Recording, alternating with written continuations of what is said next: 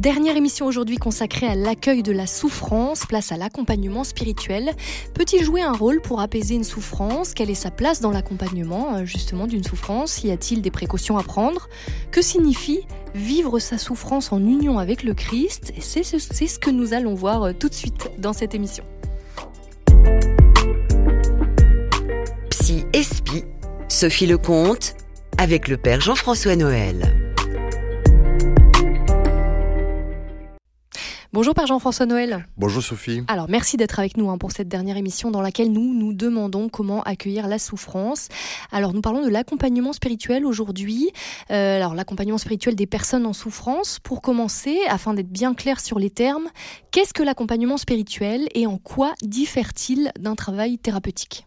On a déjà parlé, mais pour reprendre des éléments un peu simples, l'accompagnement spirituel tente de travailler, de réfléchir à la relation entre soi, enfin entre Dieu et soi, et à voir euh, comment cette relation peut euh, euh, peut être encombrée de de mauvaises croyances ou au contraire elle peut s'enrichir d'un rapprochement ou d'une confiance et d'une foi plus grande.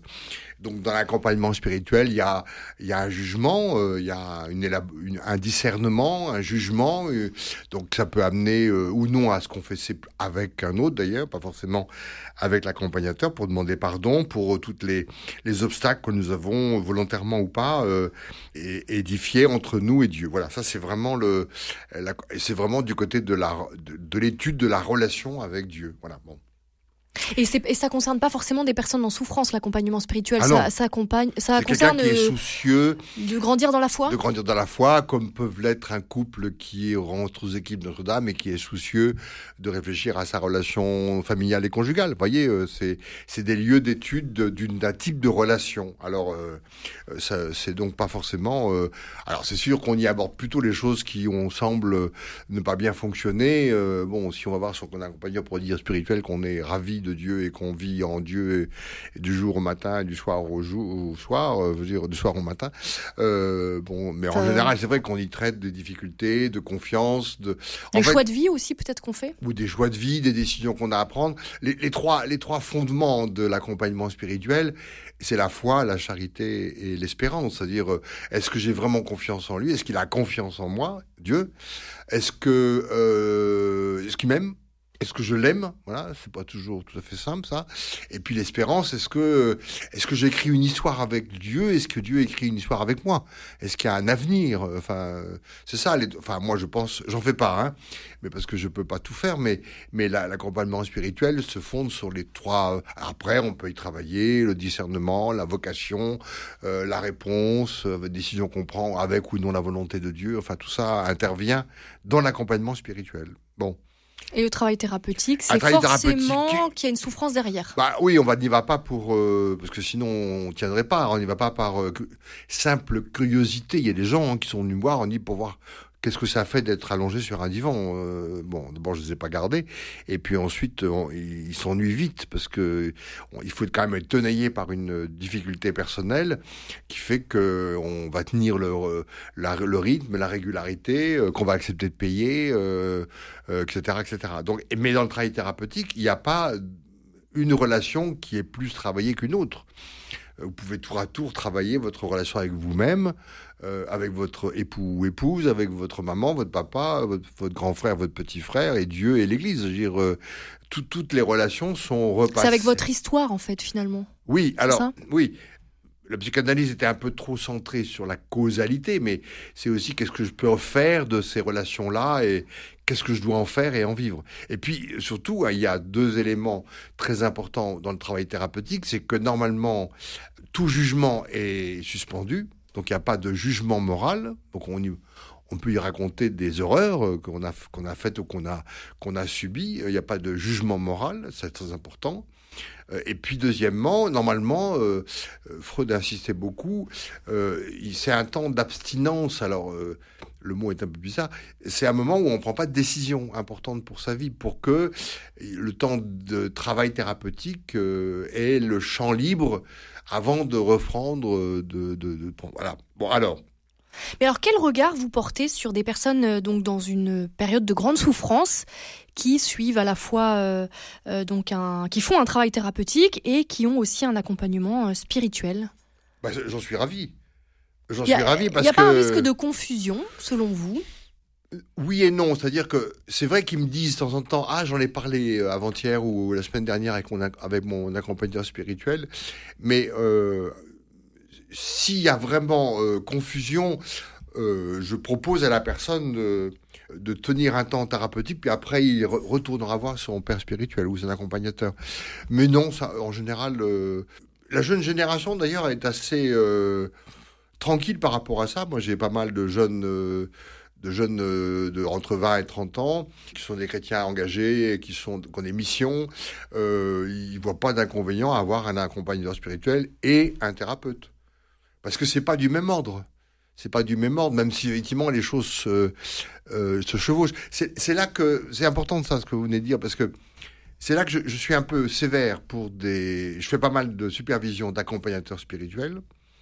Alors, est-ce que vous nous expliquez exactement supervision? C'est-à-dire vous Alors, donc, on me demande comme psy, comme prêtre et psy, puisque j'ai deux casquettes, euh, enfin bon, ça c'est à voir, d'aider des, des, des gens qui sont formés en accompagnement spirituel. c'est-à-dire que vous intervenez dans le cadre de la formation pour Oui. les suivre Pour, les, pour relire avec elles, parce que c'est souvent des dames, mais pas que, euh, leur, euh, leur propre euh, écoute.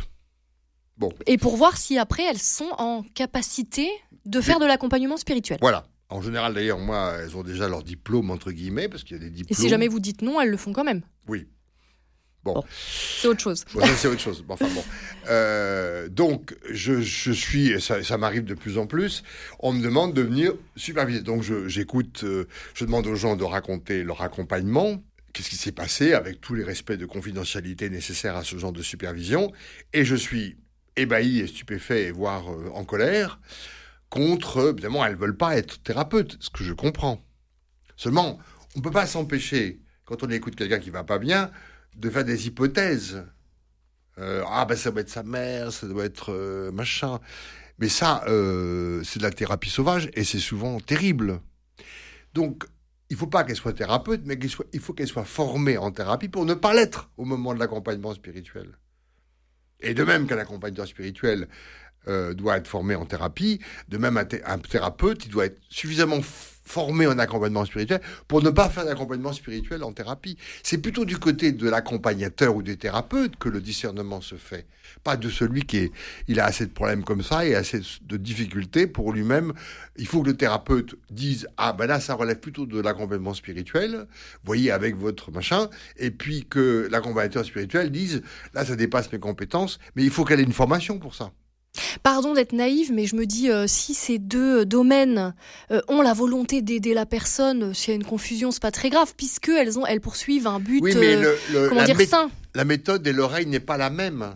Quels sont les risques Par exemple, vous dites un accompagnement spirituel où on peut faire de la thérapie sauvage. Quels sont les risques pour la personne accompagnée? dans l'accompagnement spirituel, vous n'allez pas parler de vos fantasmes euh, euh, que vous avez envie de tuer, euh, je sais pas quoi, à votre mère ou vos enfants quand ils se, vous réveillent quatre fois en pleine nuit. Euh, vous n'allez pas dire, enfin, c'est pas bien, mais euh, ou- Oui, mais ça peut arriver que ça sorte dans un accompagnement spirituel. oui, bah, dans ce cas-là, il faut voir si c'est si, si ça arrange votre. bien sûr, ce serait bien que au niveau spirituel, vous aimiez mieux votre belle-sœur ou votre belle-mère, d'accord? Mais comment après, c'est intéressant quand même de travailler. Pourquoi c'est venu? Et ça, vous n'allez pas le faire en accompagnement spirituel. Comment est venue votre euh, votre jalousie ou votre envie à l'égard de telle ou telle personne? Ça, c'est pas un accompagnateur spirituel. C'est bien un thérapeute qui va vous aider à voir pourquoi vous avez éprouvé euh, une telle envie de meurtre à l'égard de quelqu'un de votre famille. Et En quoi c'est important que les deux soient très cloisonnés? Elles sont pas cloisonnées, elles sont averties. C'est-à-dire que euh, j'entends une accompagnatrice euh, que j'ai vue entendue à Paris récemment qui euh, me disait oh je sens qu'il y a eu un problème sexuel dans son enfance. Mais qu'est-ce qu'elle en sait? Et vous comprenez que si elle le suppose, ça va transparaître dans son interrogation et ça va induire l'autre peut-être sur un chemin qui est pas du tout vrai. Et est-ce qu'il peut y avoir justement des risques de dérive d'emprise Ah bah on- bien sûr. D'où la vigilance. Ah bah bien sûr. Donc tous les accompagnements spirituels pour vous devraient avoir quand même Un minimum de un formation. minimum de formation sur la thérapie sur la psychologique. thérapie pour Mhm. ne pas en faire. Parce que maintenant, tout le monde improvise thérapeute et on, a, on arrive à des confusions de gens qui vont être très dangereuses pour le traitement des souffrances. La dissociation dont on parlait à précédente euh, rencontre, euh, j'ai entendu un psy dire, ah ben, moi, je force les patients à tout me dire. Mais ça, c'est cruel et meurtrier. Parce que sinon, la personne, elle implose. Moi, j'apprends chaque jour euh, mon métier, la, la, dissociation, je savais pas j'avais travaillé sur l'enquistement des souvenirs traumatiques, mais j'avais pas vu à quel point il faut surtout pas forcer la personne à raconter. Mais dites-moi, ce qui vous est arrivé? Mais ça, c'est la mort, ça. C'est la personne, elle peut imploser. Maintenant qu'on est très soucieux de la vie intérieure des gens, donnons-nous les moyens euh, de l'aborder avec euh, avec euh, avec une immense délicatesse et et de la compétence. Et on peut pas tous improviser. Euh, il y a des gens que je ne sais pas écouter et d'autres que je saurais. Mais je, il faut que j'ai aussi. Euh, bah, c'est comme un, je sais pas, euh, un, un, médecin qui a aucune compétence en matière osseuse et qui est plutôt travaillé sur, je sais pas quoi, qu'un dermatologue par exemple, et puis dirait ah moi je soupçonne qu'il quand même y a un problème de cancer des os. Mais enfin bon, si c'est pas vrai. Vous voyez ce que je veux dire? Les médecins, eux, ils ont fait la part des choses entre leurs différentes... Ah, parfois trop mais ils font la part des choses entre leurs différentes euh, spécialités. Alors nous, qui avons des, approches anthropologiques intéressantes de la souffrance humaine, soyons compétents. Alors pour terminer, une dernière question. Pourquoi dit-on que nous devons, nous devons vivre nos souffrances en union avec celles du Christ quand on est chrétien? Parce que, parce que le Christ dit qu'il est là au cœur de nos souffrances. Euh, non pas à cause de nos souffrances, mais que euh, il y a quelqu'un au cœur de mon dans mon tunnel et dans et dans ma et dans ma nuit et que et que il m'a il, il, me tient à la main, euh, il me précède dans toutes ces souffrances là et que alors je sais pas si c'est consolant. Moi, je, après, chacun de nous a une. Ce que disait un prêtre, euh, Xavier Thévenot, qui disait euh, oh, que les prêtres parlent moins de souffrance, c'est parce que quand on y est, euh, on s'aperçoit que voilà, on a beaucoup dit et que c'est vrai. moi, je serais plus maintenant plus hésitant, mais bon, j'ai pas vécu des choses très graves, mais mais suffisantes pour me clouer le clapet, le clapet quand même sur des, des affirmations qui seraient qui étaient trop rapides et qui étaient trop arrogantes de ma part à l'égard de la souffrance. Je crois que vraiment euh, d'abord d'accueillir et de et, d'accompagner avec d'apprendre la délicatesse euh, d'un cœur qui est meurtri, c'est déjà énorme, quoi, déjà énorme. Merci beaucoup, Père Jean-François Noël, pour vos éclairages à la fois en tant que prêtre et psychanalyste. Et je rappelle que vous pouvez euh, retrouver toutes les émissions Psy sur rcf.fr ainsi que sur toutes les plateformes de podcast. Et place à un nouveau thème la semaine prochaine. Merci de votre fidélité. À très bientôt sur RCF.